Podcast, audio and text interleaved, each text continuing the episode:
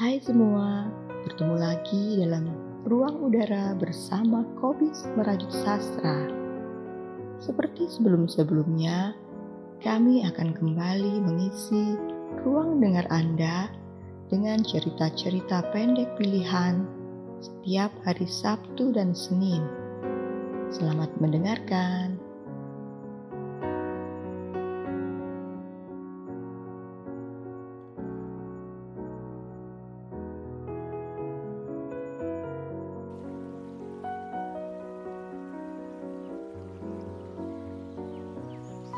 Bukan dongeng Nabi Nuh, karya Titik Komariah.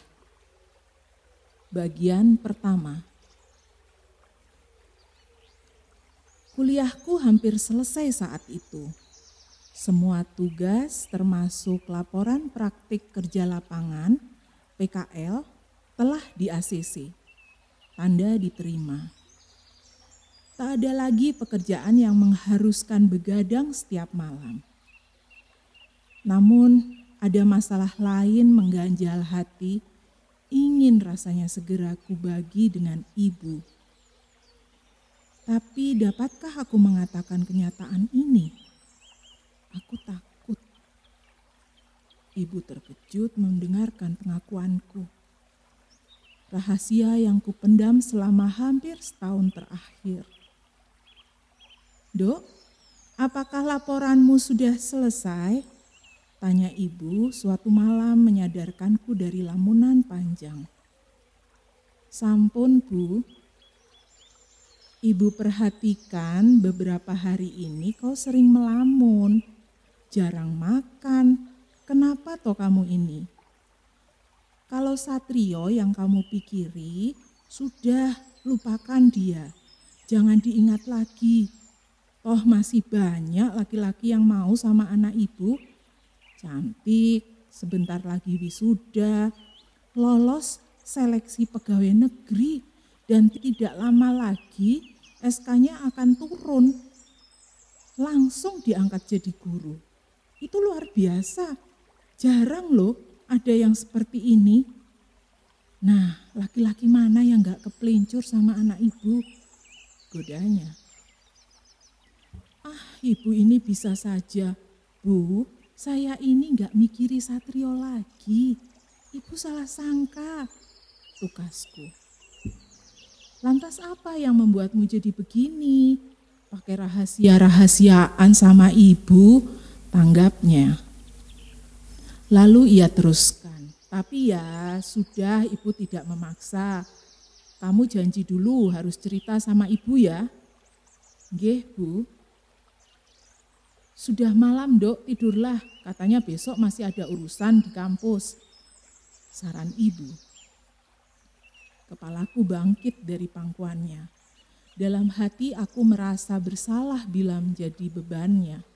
Semakin dirasa-rasakan, aku semakin tak tega mengatakan yang sebenarnya.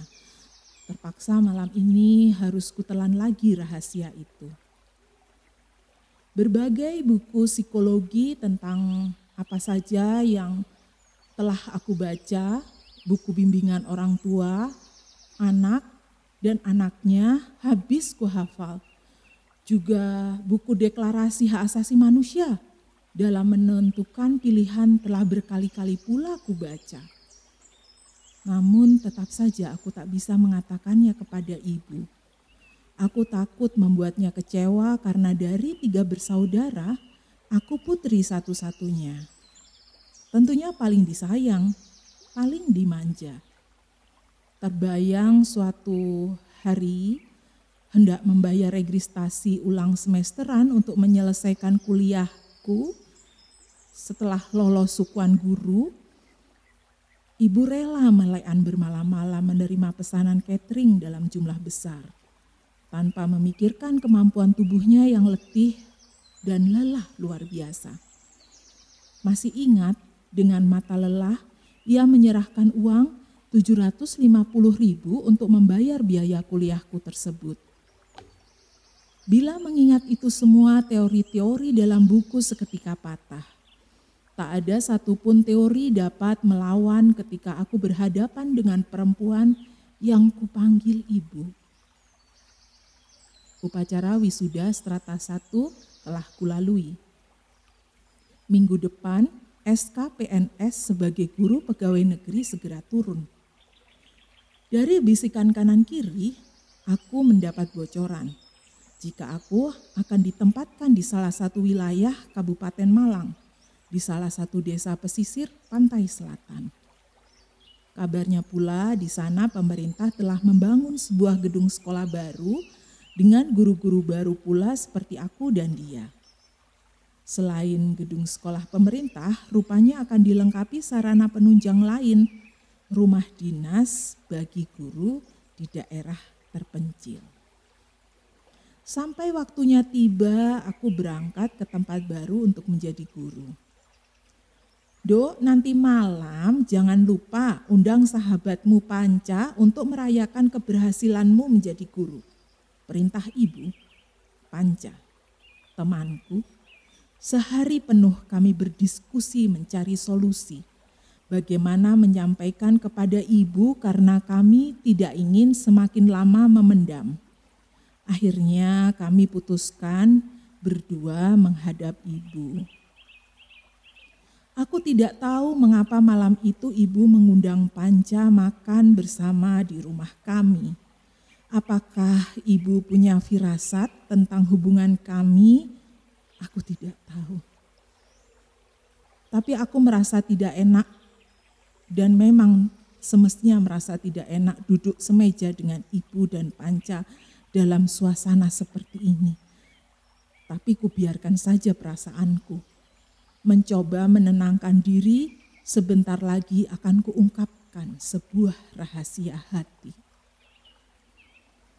Acara makan malam telah usai semua kerabat telah pulang, tinggal kami bertiga. Hati-hati aku membuka jati diri, juga panca, kami jelaskan pelan-pelan agar ibu tidak jantungan. Ibu hanya diam mendengarkan sampai tak ada lagi kata-kata yang mampu kuucapkan. Segala yang kupendam telah kuutarakan. Hujan gerimis jatuh di halaman memecah kesunyian. Ibu masih diam. Dok, kowe wis gede, bisa mikir dewi. Cilik tak gede nih, tak ngajek no, tak wuruk moco, gak duwe-duwe, tak golek no utangan supaya kowe dadi wong sing genah. Nek saiki dadi mungini, nak Kau sudah besar, bisa berpikir sendiri. Kecil saya besarkan, saya ajarkan mengaji, saya bimbing membaca. Tak punya uang saya carikan hutangan, supaya kau menjadi orang yang benar. Jika sekarang menjadi begini, ibu sungguh kecewa. Jika masih ada waktu berubah, Ibu minta ojo diterusno.